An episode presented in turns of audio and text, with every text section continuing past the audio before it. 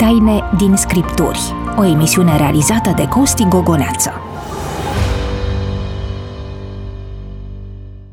Un autor pe al cărui nume nu îl cunosc a lăsat posterității următorul gând. Mai întâi deschideți inima, apoi deschideți Biblia. Sunt pastorul Costi Gogoneață și mă bucur nespus să fim din nou împreună și în această ediție Taine din Scripturi. Vă mulțumesc celor care ne urmăriți pe Speranța TV, pe rețelele sociale, pe Facebook, pe YouTube. Vă apreciez pe aceia care ați ales să ne ascultați pe Radio Vocea Speranței sau pe oricare platformă de podcast pe care o urmăriți. Vă mulțumim că ne scrieți și că vă doriți să fiți în contact permanent cu noi. Pentru ocazia de față am selectat mesajul primit din partea doamnei Irina Popovici, preluat de pe YouTube. Dumnea ei ne scrie așa – Domnul să vă binecuvânteze și El să vă întărească în lucrarea pe care o faceți. Apreciem din toată inima gândurile și rugile pe care le înălțați pentru noi. De asemenea, sperăm ca cerul să vă ocrotească și să aibă grijă de dumneavoastră. A sosit timpul să-i cunoașteți pe cei care îmi vor fi parteneri de discuție în această ediție Taine din Scripturi. Îi spun bun revenit în platoul nostru pastorului Aurel Neațu. Bun găsit, mulțumesc pentru invitație. Dumnealui, așa cum știți, este președintele Bisericii Adventiste de ziua 7 din România. Mă bucur să-l revăd și să-l salut și pe pastorul Daniel Brânzan. Doamne ajută să bat cu bucurie. Am să introduc deja rubrica Întrebarea ta.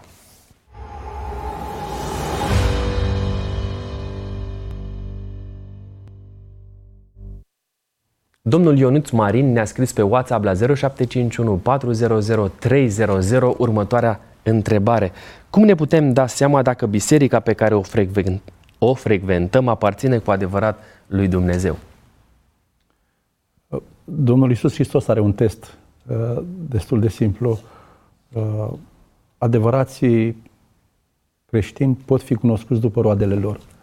Așa că eu, dacă ar fi să-mi aleg uh, biserica, uh, aș vrea să-i cunosc puțin pe cei care fac parte din biserica aceea. Bineînțeles, păstrând proporțiile, pentru că tot din Biblie știu că uh, neghina și greul rămân împreună până la sfârșit.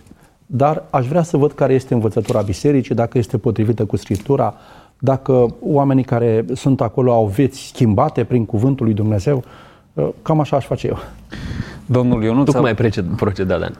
Uh, păi, domnul Ionuț a văzut cu siguranță o ștampilă pe care, o ștampilă așa, conform cu originalul și o aplice acolo. Să caute acea biserică Uh, în care învățăturile sunt conform cu Biblia. Și apoi... Asta da, există e, o astfel de biserică așa de perfectă? Există și căutarea va fi destul de ușoară pentru că e una singură. Și asta e decizia rațională. Decizia... Ești sigur de ce spui? Păi asta spune Există Biblia. o biserică așa de perfectă, în, în conformitate concretă cu Scriptura? Una singură este conformă cu originalul. Păi și asta nu spunem doar noi, Biserica Adventistă, asta spun și, de exemplu, Uh, frații ortodoxi, când zic cred într-una singură săbornicească apostolească biserică. Asta e învățătura creștinilor, că există o singură formă corectă de creștinism. Ne-ai mai adus puțin pe lumină în ceea ce ai spus. Uh, asta e partea rațională, dacă este conform cu originalul. Partea emoțională este din Ioan 7 cu 17. Dacă vrea cineva să facă voia lui, va ajunge să cunoască dacă învățătura este de la Dumnezeu uh, sau nu. Deci domnul Ionuț Marin cu siguranță va afla dacă este preocupat de asta. Vă mulțumesc frumos pentru răspunsuri. Mă întreb spre dumneavoastră, nu uitați să ne adresați întrebări. Aveți numărul nostru de WhatsApp 0751 400 300 sau ne puteți lăsa comentarii publice sau în privat pe YouTube sau pe Facebook. Scrieți-ne motivele de rugăciune pentru care doriți să mijlocim. De asemenea, distribuiți emisiunea Taine din Scripturi dacă ne urmăriți pe rețelele sociale pentru că sunt convins că le veți face un mare bine prietenilor dumneavoastră. Scrieți-ne și vă rog din toată inima să o faceți dacă doriți să studiem mai în profunzime Sfânta Scriptură. Numărul de WhatsApp deja îl cunoașteți, 0751 400 300 este la dispoziția dumneavoastră. Trebuie să vă reamintesc faptul că emisiunea Taine din Scripturi este înregistrată, din păcate nu vom putea prelua mesajele dumneavoastră în momentul în care noi purtăm această discuție. Și în ediția de față Taine din Scripturi, subiectul pe care l-am ales să-l aducem înaintea dumneavoastră în dezbaterea de față ne va fi introdus de colegul Răzvan Lup.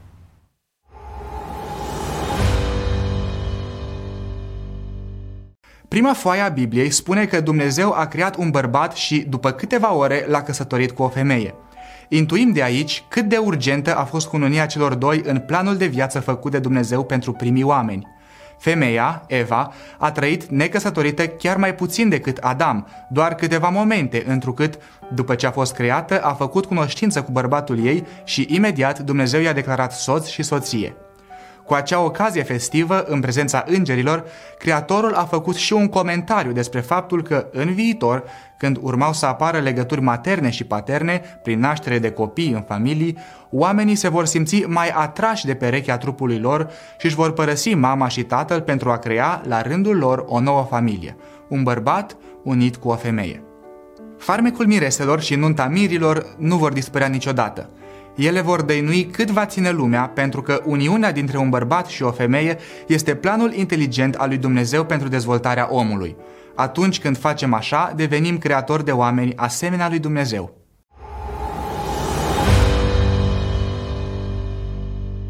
Domnul Isus și-a început activitatea mesianică la o nuntă, așa cum citim în Ioan 2 primele 10 versete. De asemenea, Mântuitorul a folosit imaginea nunții atunci când a vorbit despre împărăția cerurilor – un mesaj cu puternice încărcături spirituale. Redau pentru dumneavoastră doar Matei 22 cu 4. Spuneți celor poftiți, iată că am gătit ospățul meu, juncii și vitele mele cele îngrășate au fost tăiate, toate sunt gata, veniți la nuntă.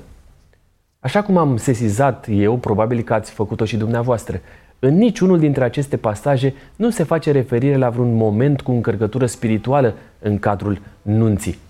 Prin urmare, care este fundamentul cununiei religioase așa cum o cunoaștem noi astăzi? Vorbește Biblia explicit despre această practică sau este doar o realitate spirituală fundamentată pe tradiții bisericești? Vă reamintesc, alături de mine sunt pastorii Aurel Neațu și Daniel Brânzan. Stimați colegi, vă invit să mergem spre Geneza 24 cu 67. Isaac a dus pe Rebecca în cortul mamei sale, Sara, a luat pe Rebecca, ea a fost nevasta lui și el a iubit-o. Cum se desfășura nunta în Vechiul Testament? Uh, tema nu este una uh, ușoară, pentru că nu avem foarte multe informații. Sigur. Dar, Dar este una uh, plină de actualitate. Adevărat, așa este. Însă s-au schimbat multe de atunci până acum.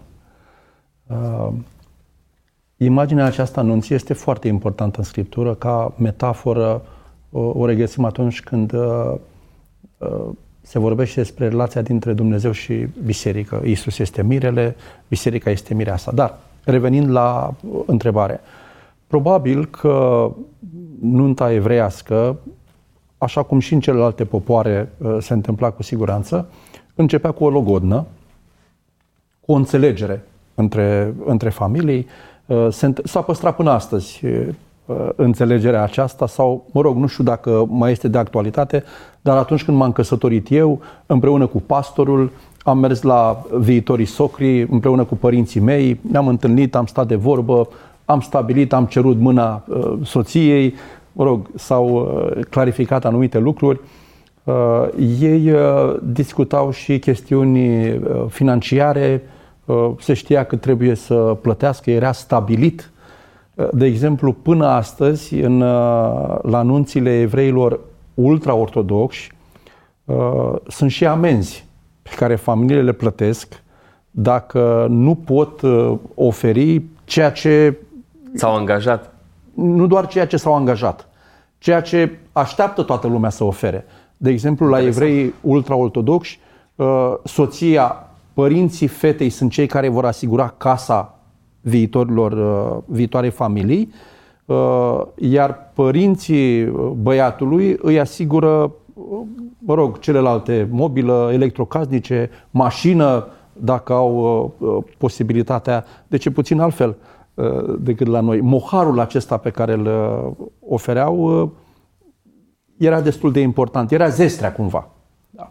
Ei bine, Uh, Logodna nu le dădea și uh, drepturi pentru a fi intim din punct de vedere sexual. Ci era o perioadă, erau considerați soți, da, angajați, era un legământ cumva, dar uh, urma un timp, o perioadă cam de un an aproximativ până la nuntă. Apoi avea loc nunta, știu, erau îmbrăcați special, uh, participau uh, familiile, uh, mireasa era îmbrăcată într-un mod cât se poate de special, de frumos. Interesant că în vechime erau și niște condiții în poporul evreu. De exemplu, mireasa nu putea să fie din alt neam sau mirele da? Nu-ți luai soție din alt popor. De exemplu, Avram, când vrea să ia o nevastă fiului său, îi spune robului, du-te și adu pe cineva care să fie din neamul meu, spune Avram.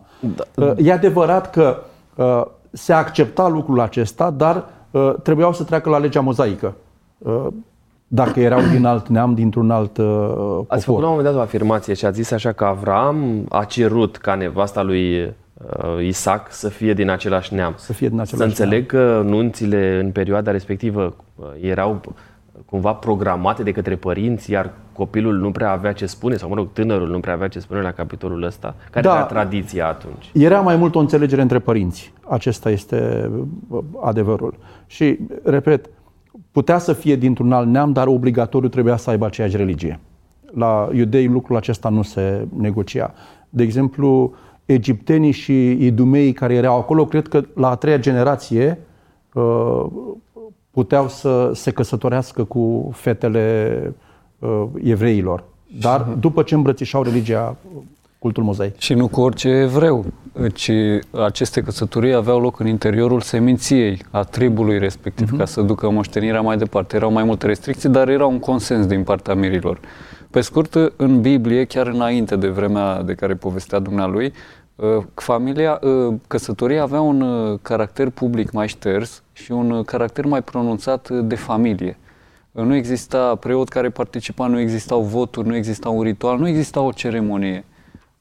Era o chestiune privată de familie, chiar părinții fetei, spune în Deuteronom 22 cu 15 până la 17, că aveau datoria de a păstra dovada virginității miresei, acea haină pătrată care uh, era învelitoare, așa o numește Biblia, era de fapt cearșaful pătat din noaptea anunții, de care părinții aveau grijă ca să dovedească ulterior uh, puritatea și trecutul uh, nevinovat al fetei. Uh, de exemplu, în cartea lui Tobit, este o carte din Biblia sinodală, care este problematică din punct de vedere al canonicității după școala de gândire protestantă. Aici avem descrierea unei nunți, spune că a chemat pe Sara, fica sa, și luând-o de mână a dat lui Tobie de femeie și a zis, iată, după legea lui Moise, iau și două la tatăl tău și i-a binecuvântat. Și chemând pe Edna, femeia sa, și aducând o hârtie, a scris în voiala și a pecetluit-o, apoi au început a mânca. Asta e nunta în Vechiul Testament. În Noul Testament sau în uh, timpul uh, monarhiei apare uh, veșmântul miresei, împodobirea ei și așa mai departe. Da?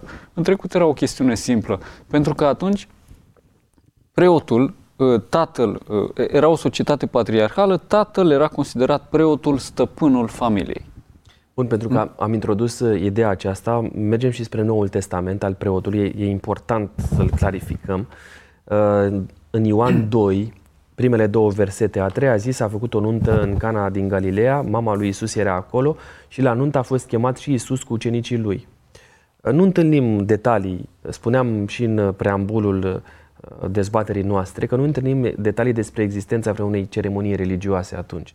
Întrebarea mea este care era rolul preotului în cadrul nunților din timpul Domnului Hristos? Pentru că în Vechiul Testament am clarificat, vorbim despre tatăl care era preotul familiei în timpul Domnului Isus. Cum stăteau lucrurile? Uh, nunta în vechime era o chestiune de familie și de societate în general. Nu era o chestiune care să țină de biserică, de religie. Uh, preotul nu avea un rol în mod special. Uh, uh, participa ca invitat, dar și în alte ocazii putea să fie invitat atunci când era o masă sau altceva. Însă sunt convins că Dumnezeu avea totuși un loc în ceremonia aceasta. De exemplu, am găsit în cultura poporului iudeu legat de ritualul acum al, al nunții, ceremonia nunții la ei, uh, au obiceiul ca mirele să înconjoare mireasa de șapte ori. Și asta este referire la zilele creațiunii. Da? Și prin asta ei spun că îl așează pe Dumnezeu la baza familiei lor. Interesant, făcând se referire întorc la creațiune. origine. Se duc la origini. Apoi, în uh, ceremonia anunții la evreii ultra-ortodoxi, cu cât băiatul stăpânește mai bine Scriptura, uh, uh, așa studiază mai bine Tora, o știe mai bine, cu atât se consideră că este mai pregătit pentru a întemeia o, o familie. Familie. Dar, uh, vorbind despre asta, aș vrea să amintesc două, uh, câteva versete din Scriptură. Uh, Primul ar fi din uh, uh, Maleahi, din, uh, uh, din capitolul 2. Aș vrea să uh, vedeți că Dumnezeu cumva era la baza uh, unei familii care se întemeia în capitolul 2, versetul, uh, haideți să zic, 14-15, contextul uh, sub împărțirea este împotriva căsătorilor cu femei străine. Ar fi pasajul acesta biblic. Și în versetul 14 Dumnezeu spune, și dacă întrebați pentru ce, da, cu ce m-ați înșelat sau... Domnul spune, pentru că Domnul a fost martor între tine și nevasta din tinerețea ta, căreia acum nu-i mai ești credincios, măcar că este tovarășa și nevasta cu care ai încheiat legământ. Apare ideea că Dumnezeu a fost martor atunci când ei s-au căsătorit. Și dacă citim de asemenea în, uh, în Proverbe, uh, cred că tot în Proverbe 2 mai rețin, unde este, uh, de asemenea este un verset care aduce în discuție ideea de legământ, la care de asemenea este prezent Dumnezeu. E adevărat, preotul nu avea un rol, așa este, dar Dumnezeu era foarte prezent în ceremonia aceasta. Uh, Și această practică a venit uh, și în uh, perioada Domnului Hristos, adică era aceeași atitudine și în perioada Domnului Hristos. Cred că aici avem relația cu, de mai târziu cu preotul și cu pastorul în zilele, în zilele noastre.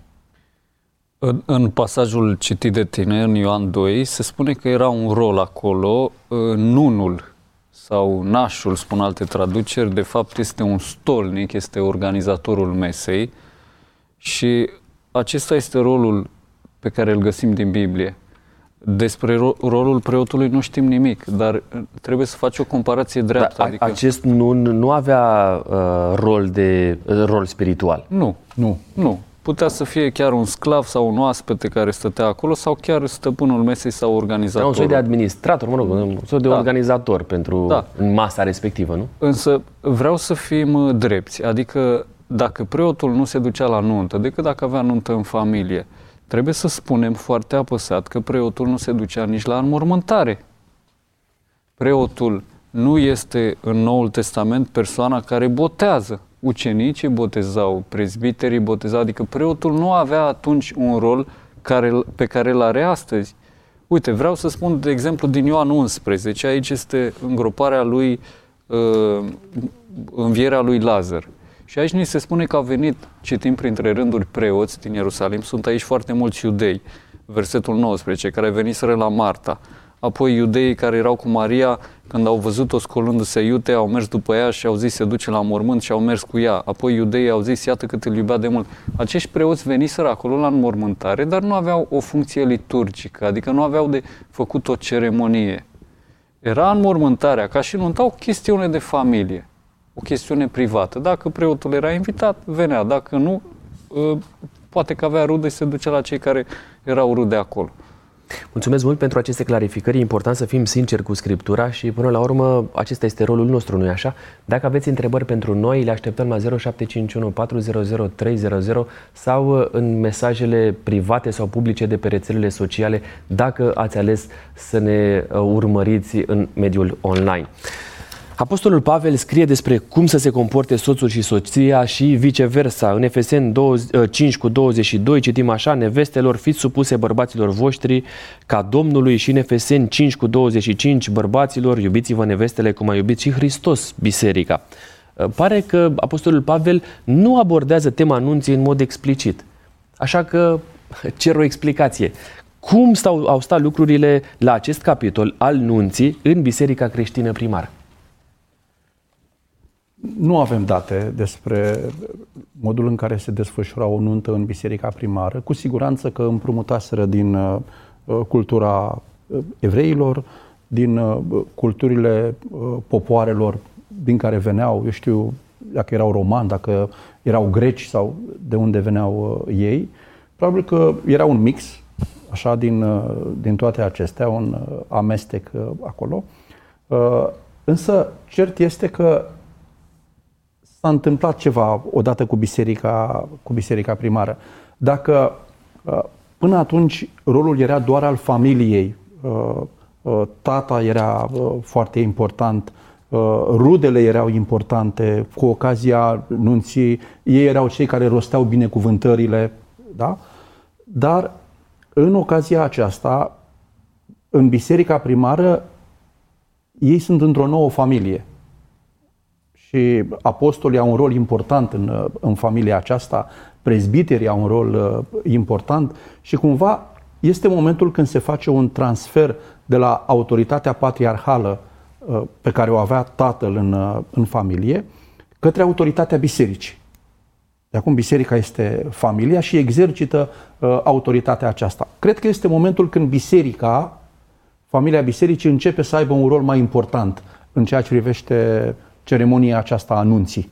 Pentru că nu foarte târziu, încă vorbim de biserica primară, în secolul IV, Augustin este cel care spune că la nuntă este obligatoriu să fie invitat să participe și un episcop. Este momentul când se Uh, da, vorbim despre începuturile despre bisericii. începuturi, da. Vorbim despre începuturi, poți să te uiți în parabola celor 10 fecioare, acolo poți fi exact observator a ceea ce se întâmplă și nu găsești acolo un rol, dar uh, un rol uh, al preotului sau al levitului. Dar, dacă ne ducem în Efesen, de exemplu, Apostolul Pavel încarcă această căsătorie cu foarte multe valențe spirituale. De exemplu, zice în Efesen 5, nevestelor, fi supuse bărbaților ca Domnului, Uh, după cum biserica este supusă lui Hristos, tot așa nevestele să fie supuse bărbaților lor în toate lucrurile. Bărbaților, iubiți-vă nevestele și uh, după cum și Hristos a iubit biserica, s-a dat pe sine pentru ea ca să o sfințească. Așa să, trebuie să-și iubească și bărbații nevestele, ca pe trupurile lor și așa mai departe. În Apocalipsa 19 este nunta mielului, uh, veniți să ne bucurăm, soția lui s-a pregătit, deci nunta, mirele, mireasa, angajamentul lor, primesc deja niște semnificații spirituale. Dar, foarte important și trebuie să subliniem asta, a zis dumnealui că în anii 400, dacă am reținut, deja era obiceiul ca... Da, secolul al patrulea spre anii 400, da. 300, începem Deja era obiceiul ca oamenii să vină la biserică și acolo să se căsătorească. Prima dată, uh, mă rog, în primii 300 de ani, creștinii nu aveau adunări publice, pentru că erau uh, obligați de lege să nu funcționeze. Ei se adunau în case, pe la prezbiteri, pe la oameni mai înstăriți, în grupuri de câteva zeci de persoane, cât puteau să intre într-o curte sau într-o casă. Și de aceea anunțile nu aveau același aspect pe care îl au astăzi. Nici nu putem să găsim așa ceva, pentru că ei săraci erau hăituiți, erau uciși, erau vânați.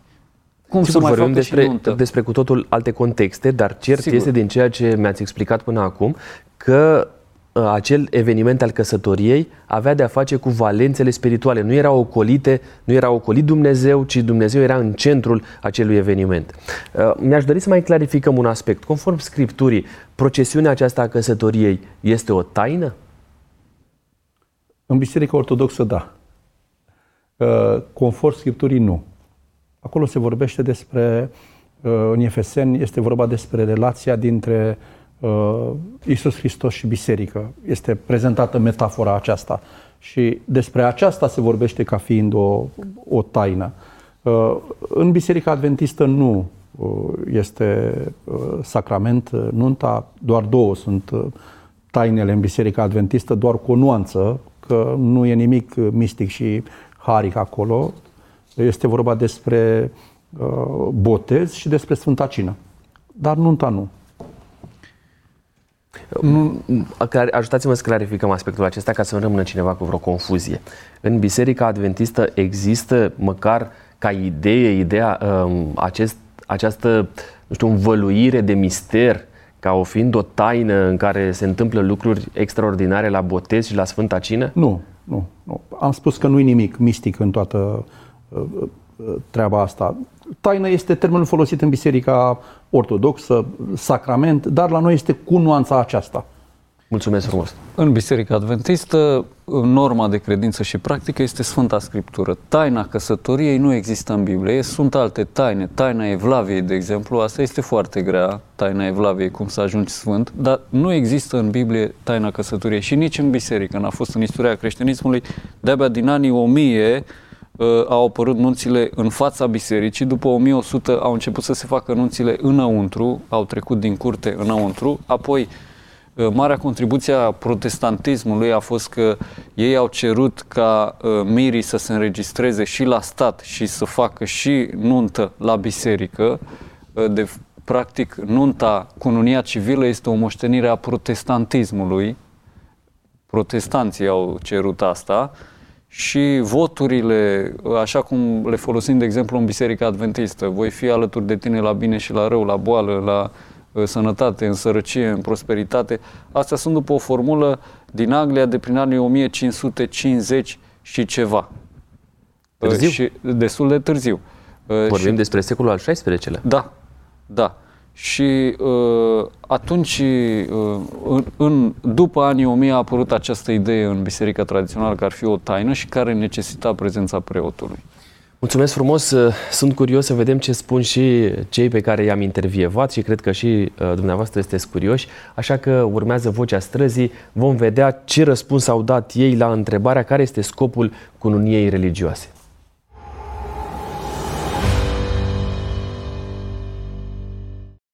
Cununia religioasă? Păi fără aia nu ești în fața lui Dumnezeu căsătorit. E cea mai importantă. Bănuiesc că te unești sufletește cu acea persoană în timpul unei cununii religioase și pentru unii oameni este foarte important să se întâmple acest lucru, doar pentru că astea, acestea sunt principiile lor. Din punctul meu de vedere, cununia religioasă este o taină în care două suflete sunt gata să se reunească pe vecie. Nu știu, pentru a lega relația pe o durată mai lungă de timp. Depinde de persoană. În mod normal e ceva destul de important.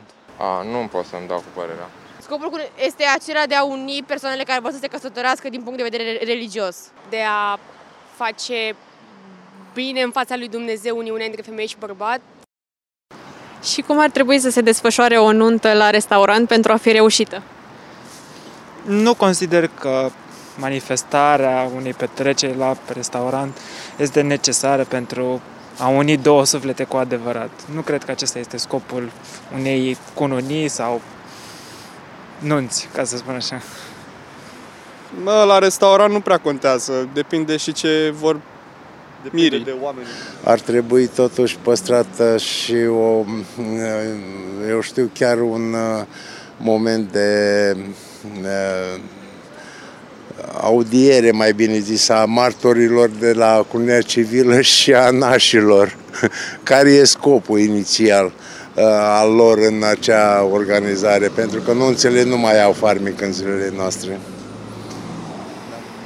Ei, acum au apărut tot felul de... Uh, eu știu cum să le zic, uh, metode noi de distracție, meniuri noi. Distracția cred că trebuie să fie pe primul plan. Important este să se înțeleagă mirii dar de ce vine tot. Dacă mirii sunt, că ei sunt în centru atenției, atunci e clar că și mesenii sunt în rând cu ei.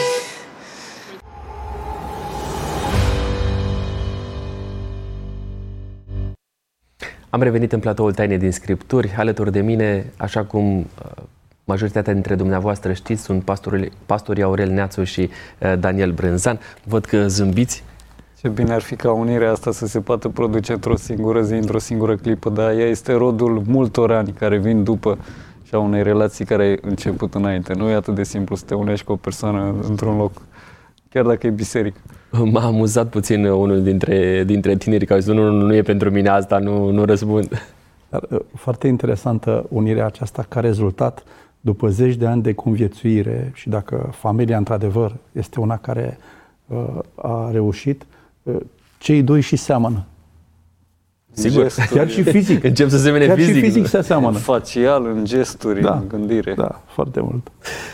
Cum se desfășoară în Biserica Adventistă de ziua șaptea pe care o reprezentăm serviciul divin special al nunții? Ați oficiat probabil cele mai multe curunii religioase dintre noi trei. Nu, Ah. sigur, așa se întâmplă. Nu știu. Poate.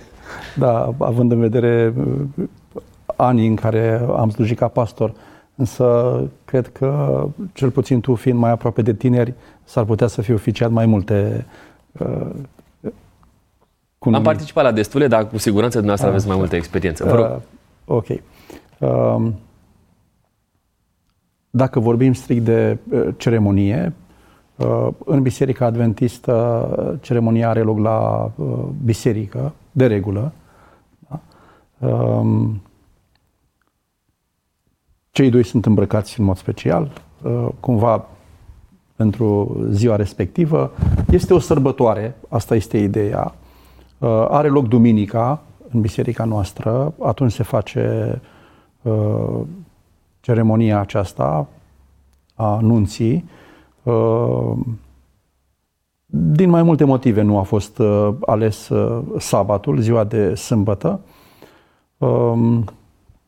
Um, Programul este unul special, sunt poezii, sunt uh, cântări, dar în centru avem predica, care este rostită de către un pastor hirotonit, uh, 15, 20, 30 de minute în funcție de vorbitor. Apoi avem momentul uh, binecuvântării, care este împărțit practic în uh, momentul când cei doi uh, au uh, angajamentele, fie că uh, pastorul îi întreabă și ei răspund cu da sau nu. Nu prea se întâmplă. Uh, Nici nu dorim cuiva. Așa. Uh, Apoi e- este momentul, avem momentul rugăciunii pentru ca în partea a treia să fie declarat soț și soție. După momentul acesta uh, avem uh, masa, da, momentul când uh, se bucură și altfel uh, cei care participă la nuntă decât uh, din punct de vedere spiritual. În Biserica Adventistă cred că este foarte important, înainte de momentul acesta al nunții, uh, după logodnă, practic, uh, cei doi uh, împreună cu pastorul uh, se pregătesc pentru nuntă. Noi îi spunem pregătire uh, premaritală și cred că este importantă. Uh, Cerința este ca un pastor adventist să nu oficieze o cununie dacă cei doi nu au uh, uh, parcurs etapa aceasta. Mai este vreo um, îndatorire pe care mirii trebuie să o îndeplinească înainte de a veni în fața martorilor văzuți și nevăzuți pentru a primi binecuvântarea, în afară de această um, pregătire premaritală? Vă referiți la faptul că trebuie să fie membri ai uh, bisericii? Aceasta pe de-o parte și Este necesar un certificat de căsătorie în fața stării civile și mai este ceva foarte practic, ei trebuie să facă programul de la nuntă, adică pastorul își face predica, arată certificatul de cununie, îi binecuvântă din partea lui Dumnezeu, le arată certificatul de uh, cununie religioasă, dar poate că jumătate din program și foarte emoționant în care oamenii plâng mult la nuntă de bucurie, este partea asta când mireasa intră în biserică, atunci când sora miresei să-i spune o poezie sau sunt cântece, sunt coruri, sunt intervenții ale rudelor familiei de acolo, de la Anvon, din față. Și ei trebuie să pregătească acest program. Mai spuneați o o chestiune, e, la început este drept. Spuneați dumneavoastră că în Vechiul Testament exista o practică și anume aceea a logodnei, dar relațiile intime între cei doi, relațiile sexuale, nu aveau loc până în momentul în care um, primeau binecuvântarea din partea părinților. Cum se întâmplă în biserica noastră în privința aceasta? Care este regula bisericii față de aspectul acesta? Adică, uh, în momentul în care cei doi vin în fața altarului, ar trebui să se țină cont și de aspectul acesta? În Biserica Adventistă se ține cont de lucrul acesta. Uh, Logodna precede nunta, dar uh, cumva uh, se oficializează relația uh, celor doi, sunt uh, prieteni, au pornit pe drumul acesta și în biserică se anunță că cei doi au hotărât uh, asta, dar doar după cununia religioasă cei doi sunt practic soț și soție. În uh, pandemia aceasta am întâlnit fel de fel de uh, excepții de la regulă, în sensul că unii dintre ei s-au căsătorit uh, civil, n-au reușit să mai facă nunta aceasta religioasă, cununia religioasă și au trecut o perioadă mai lungă de timp. Nu vorbim de o săptămână, două, o lună, ci cunosc cazuri chiar de uh, perioade lungi, de peste șase luni, din cauza acestei, uh, acestui context. Și m-am bucurat mult că tinerii implicați au rămas curați înaintea lui Dumnezeu și au înțeles această responsabilitate din punct de vedere intim. Este un obicei care nu vine din Biserica Adventistă, vine din vechimea istoriei.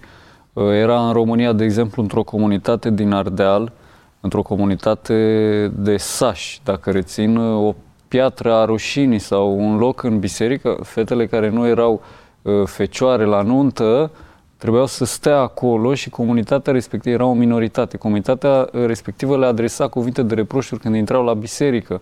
De fapt, asta este practica Bibliei. Citim în Matei 1 că Iosif n-a cunoscut-o pe Maria până ce ea a născut un fiu. Astea sunt regulile vechi. La țară se cunosc foarte bine. Vechi, dar principiale. Da. La care nu trebuie da. să facem rabat. Și este foarte important. Uh, personal, ori de câte ori uh, am o pregătire premaritală cu cei doi, le adresez întrebarea aceasta directă. Eu nu intru în intimitatea lor, dar întrebarea este una directă și concretă, pentru ca să venim curați înaintea lui Dumnezeu. Și eu, ca reprezentant al bisericii, cu rolul pe care îl voi avea de a pune mâinile asupra lor, cât și ei, ca cei care doresc să aibă binecuvântarea din partea cerului. Mergem puțin mai departe și ajung la o chestiune pe care am amintit-o la un moment dat. Uh, Ioan 2 cu versetul 9 citim așa. Nunul, după ce a gustat apa făcută vin, el nu știa de unde vine vinul acesta. Slugile însă care scosese apa știau. A chemat pe mire. Prefacerea uh, apei în vin a Domnului Hristos. De acolo este o, o, un moment extraordinar, prima minune a Mântuitorului. Întrebare, pentru că tot vorbim despre nunțile în Biserica Adventistă. De ce nu se regăsește astăzi printre practicile cununiilor religioase oficiate în Biserica Adventistă acest uh, nunț sau naș, așa cum este cunoscut în uh, lumea creștină?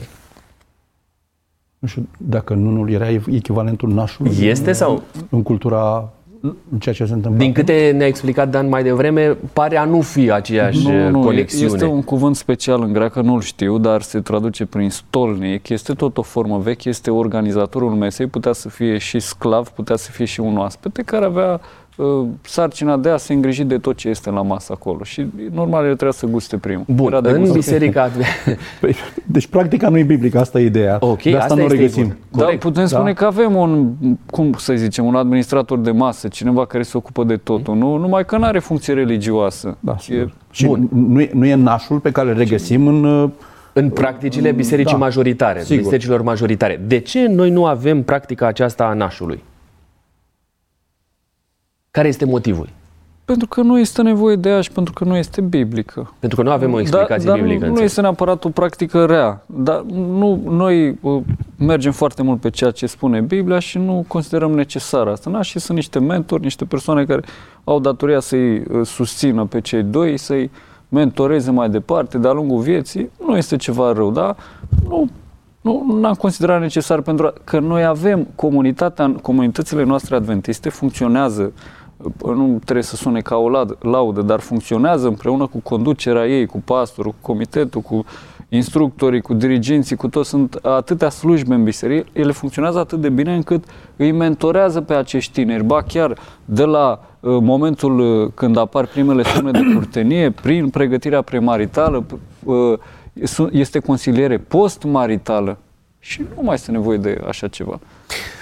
Care este argumentul pentru care pastorul în Biserica Adventistă rostește rugăciunea de binecuvântare și nu, de exemplu, părinții mirilor, așa cum am văzut că se întâmpla în Vechiul Testament? Uh, spuneam, începând cu secolul IV avem practica aceasta a prezenței uh, cuiva din biserică, preot, mai târziu avem prezența pastorului. Uh, Aș reaminti versetul acela din uh, Maleahi, capitolul 2, versetul 14. Mie mi se pare foarte important. Dumnezeu spune, am fost martor la uh, uh, uh, relația voastră, la unirea voastră încă din tinerețe. Uh, și pastorul este cel care îl reprezintă cumva, este reprezentantul lui Dumnezeu.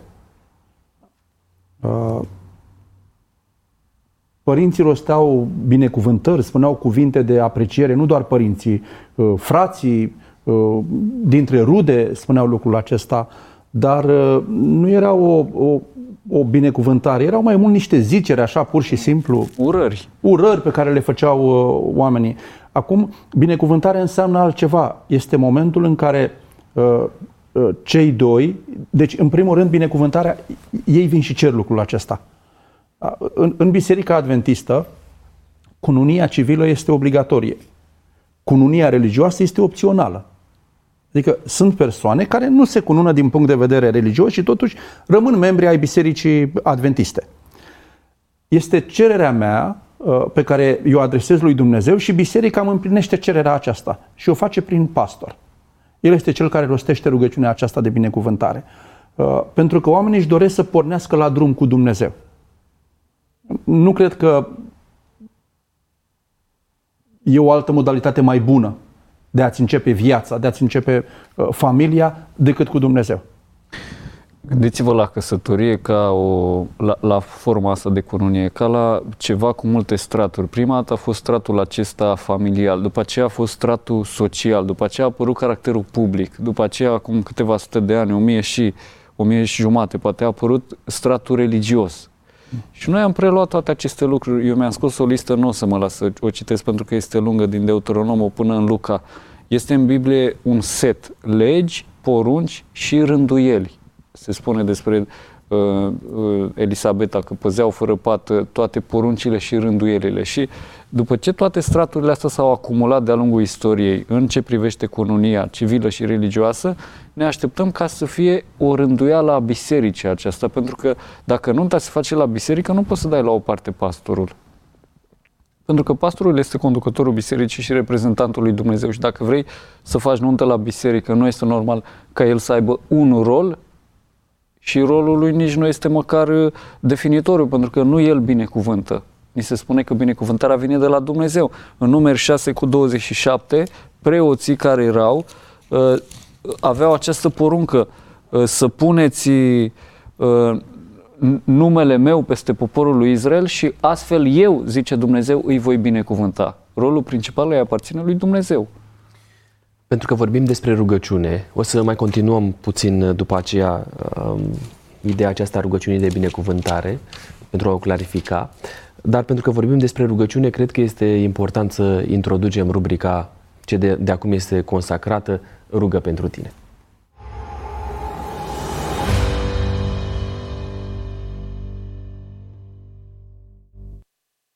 Vorbim despre familie și am primit o, rugă, o rugăminte din partea doamnei Lidia pe WhatsApp care ne spune așa. Rugați-vă pentru căsnicia mea cu Mihai. Soțul meu intenționează să divorțeze. Dan, te rogi pentru această familie. Tată, te rugăm în numele Domnului Isus pentru Lidia și pentru Mihai și te rugăm pentru dragostea lor ca să crească, te rugăm pentru gânduri bune care să fie în mintea amândorura și te rugăm de asemenea pentru influența uh, dulce și iubitoare a Spiritului Sfânt care să îi însoțească în familia lor. Ajută-i să respecte principiile Bibliei, ajută-i să se respecte din ce în ce mai mult unul pe celălalt și ai grijă de toată familia lor ca să fie unită și puternică în tine. Îți mulțumim prin Domnul Isus. Amin. Amin. Vă reamintesc, dacă aveți uh, mesaje pentru noi, în mod special din zona aceasta a dorinței de a mijloci pentru dumneavoastră, vă rugăm să ne scrieți la 0751 400 300. În psalmul 127, uh, cu versetul 1, citim așa. Dacă nu zidește Domnul casa, în zadar lucrează cei ce o, zid, o zidesc. Rugăciunea de binecuvântare are prin ea însăși o putere dumnezească ce se transferă în mod miraculos asupra mirilor? O putere dumnezească nu. Uh, în sensul că discutăm despre un act simbolic, dar în același timp, uh, Biblia vorbește despre ideea aceasta de legământ în care Dumnezeu este prezent. Deci cumva este o a treia persoană prezentă în uh, angajamentul celor doi. Și această persoană este Dumnezeu. Asta dă uh, putere uh, legământului respectiv, îi dă mai multă autoritate, mai multă credibilitate, mai multă autenticitate, putem adăuga o, oricâte sinonime aici. Uh, asta face prezența lui, uh, lui Dumnezeu. Uh, altfel nu se întâmplă ceva, uh, știu, supranatural acolo, pentru că dacă ar fi așa, atunci nu am mai avea partea mai puțin plăcută a divorțurilor, care, din păcate, în ultimul timp, uh, destul de repede se întâmplă lucrul ăsta, la puțin La timp foarte după puțin timp căsătorie. după căsătorie, din deci, păcate. din, din păcate. Da. Uh, Aceasta este tragedia multora dintre aceia care se bucură de evenimentul despre care am discutat noi până acum și ajung în situații de genul acesta. Am văzut că ai Biblia deschisă. Da, nu a spune că este o putere miraculoasă, dar nu mă abțin să nu citesc textul uh, pe care l-a amintit președintele din Maleah. Domnul a f- este Maleah 2 cu 14. Domnul a fost martor între tine și nevasta din tinerețea ta, căruia acum nu ești credincios, măcar că este tovarășa și nevasta, cu care ai încheiat legământ. Deci invocarea prezenței divine ca să fie între cei doi printr-un legământ este ceva biblic.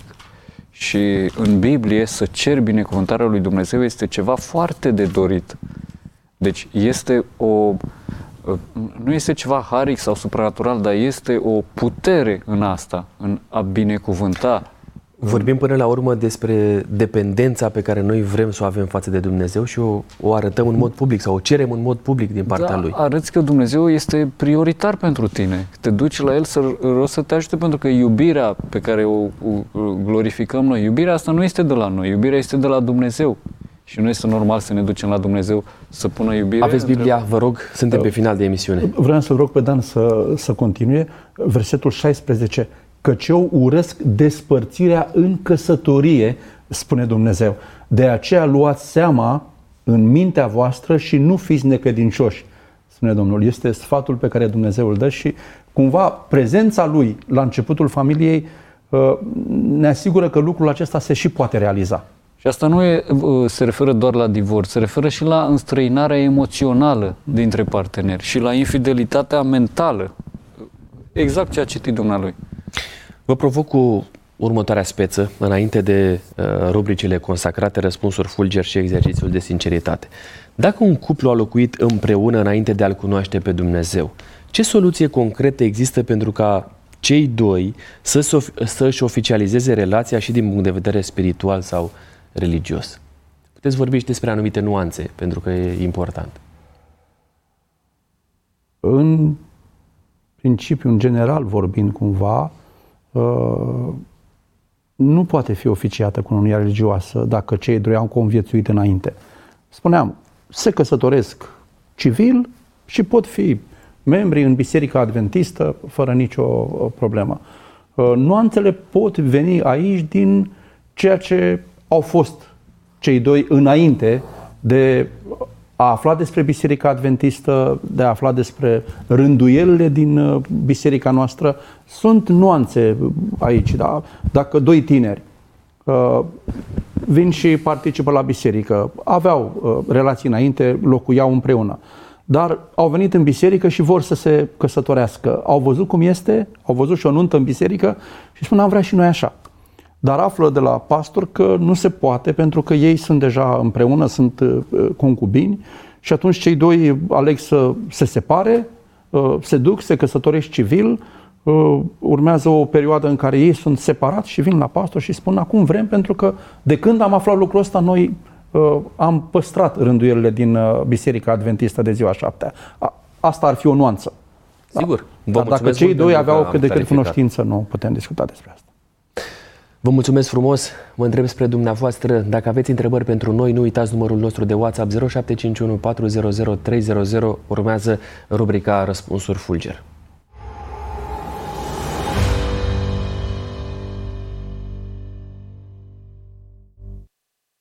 Deja în mână această cutie care ascunde următoarele întrebări. Uh, se poate oficia cununia religioasă pentru un cuplu în care unul dintre parteneri este botezat într-o biserică, iar celălalt într-o altă confesiune? În Biserica Adventistă nu. Nu, în niciun caz. Cununie religioasă în biserică sau în natură? Sunt avantaje de ambele părți, prefer în biserică. Eu țin cu biserica. Subscriu. Oferiți fiecare câte un răspuns concret. Ce să nu facă un cuplu la nunta lor? Să nu epateze, să fie modești, uh, să fie o zi frumoasă în care să se bucure toți da, și să-L așeze pe Dumnezeu în centru. Da. Să nu facă risipă de mâncare, ar spune soția mea, să fie modești uh, și eleganți. Uh, eleganța include modestia și să nu facă poate cheltuieli extravagante și să-și pregătească programul de la biserică din timp împreună cu pastorul. Urmează rubrica Exercițiul de sinceritate.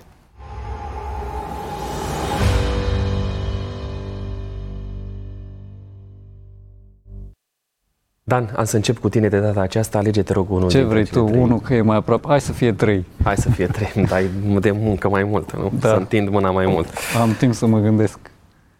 Câți ani au trecut de la nunta voastră și care este amintirea din acea zi care a rămas proaspătă în mintea ta?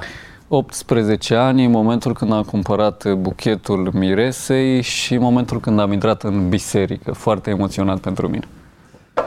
Domnule Neazu, unu sau doi? Unu, de data asta. Unu. Țineți la mine, nu? Nu Are vreți mai... să fac uh, exercițiu prea mult. Vă pun bine. Care a fost cel mai emoționant moment al nunții dumneavoastră? Uh, momentul în care am fost declarați soț și soție. Cred. Vă amintiți da. cine a făcut Toată ceremonia a fost. Cine v-a dat binecuvântarea și v-a, de- v-a declarat soț și soție? Care, uh, era, care este numele acestui pastor slăjitor al lui Dumnezeu? Cred că fratele uh, scapa cu numele. Să știi că la asta mă gândeam și eu între timp. Știu cine mi-a predicat. Mai pus în încurcătură.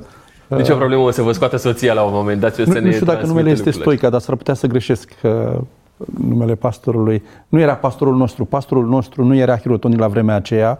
El este în mintea mea. Buică Nicolae ne era pastor. El a participat și la înțelegere și la, la nuntă a fost cu noi, dar nu mi-amintesc uh, oficiantul. De, este o temă pentru acasă. Ceea ce arată că mireasa a fost importantă și nu cine a oficiat. Așa este. Vă mulțumesc frumos dumneavoastră. Mi-au fost alături în ocazia de față pastorii Aurel Neațu și Daniel Brânzan. Mulțumesc și colegilor din tehnic, uh, dumneavoastră, pentru că ne urmăriți și ne sunteți, ne sunteți aproape. Uh, de asemenea, în mod special, îi mulțumim lui Dumnezeu pentru harul său și pentru că ne este aproape întotdeauna. Nu uitați să ne scrieți pe WhatsApp la 0751 400 300 întrebările sau motivele pentru care ați dori să ne rugăm, intenția de a studia împreună Sfânta Scriptură.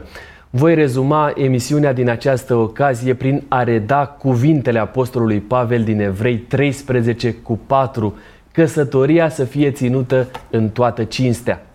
Sunt pastorul Costi Gogoneață și până la o nouă ediție Taine din Scripturi vă readuc aminte că bătălia pentru Biblie s-a mutat, e drept, în studioul nostru, dar mai ales în casa dumneavoastră. Harul Domnului nostru Isus Hristos să rămâne peste noi toți.